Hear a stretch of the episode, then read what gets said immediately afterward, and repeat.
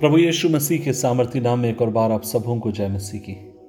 आज के मनन का भाग हमने लिया है पहला पत्रस, अध्याय एक, और उसकी छह आयत लिखा है, इस कारण तुम मग्न हो।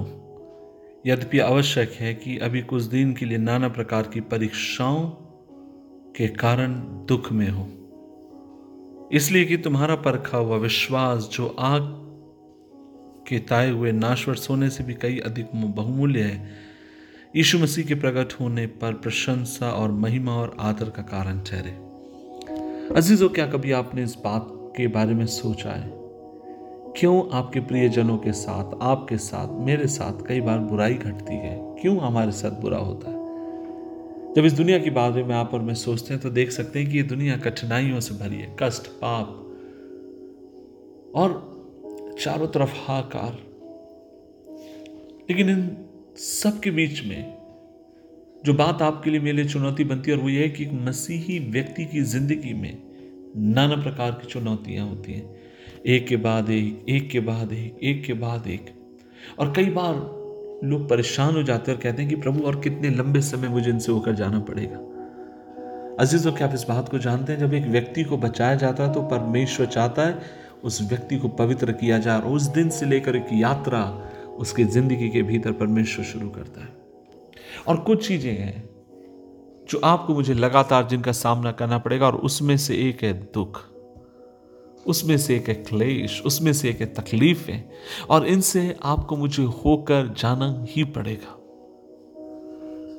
अजीजों, कई बार परमेश्वर पिता आपकी मेरी ज़िंदगी के भीतर परीक्षा आने की अनुमति देते हैं। और पता है वो क्यों करते हैं? क्योंकि वो आपके मेरे विश्वास को परखना चाहते हैं। प्रभु आपके मेरे विश्वास को शुद्ध रखना चाहता है। जब हम आग में से झुलसते हैं तो परमेश्वर के प्रति वफादार रहने का रहस्य आप और मैं प्राप्त करते हैं। जो हम आप और मैं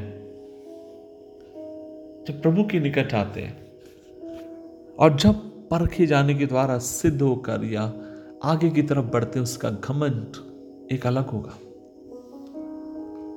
आज मैं आपसे यही कहना चाहता हूँ, परमेश्वर चाहता है आपकी मेरी ज़िंदगी में आपकी मेरे चरित्र को निखारे, आपके मेरे चरित्र को बनाए, आपकी मेरी ज़िंदगी को सवारे, पर एक काम आपको मुझे करने की ज़रूरत और वो ये है, अपने आप को उसके हाथ में समर्पित करने की ज़रूरत और कहने की ज़रूरत प्रभु जी, ऐसे कठिन समय में मुझे तेरी आवश्यकता है। मुझे तेरी आवश्यकता है।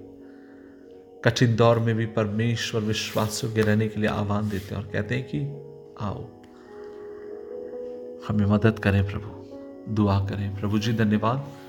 आज हम मिलकर तेरी उपस्थिति में आते और दुआ करते हैं। जब नाना प्रकार की चुनौतियों से और शंकाओं से होकर हमारी ज़िंदगी जाती है, प्रभु जी, हमारी प्रार्थना है कि आप अपने पवित्र दूतों को भेजकर हमारी रखवाली करें, हमें बचा लें। अनुग्रह दें।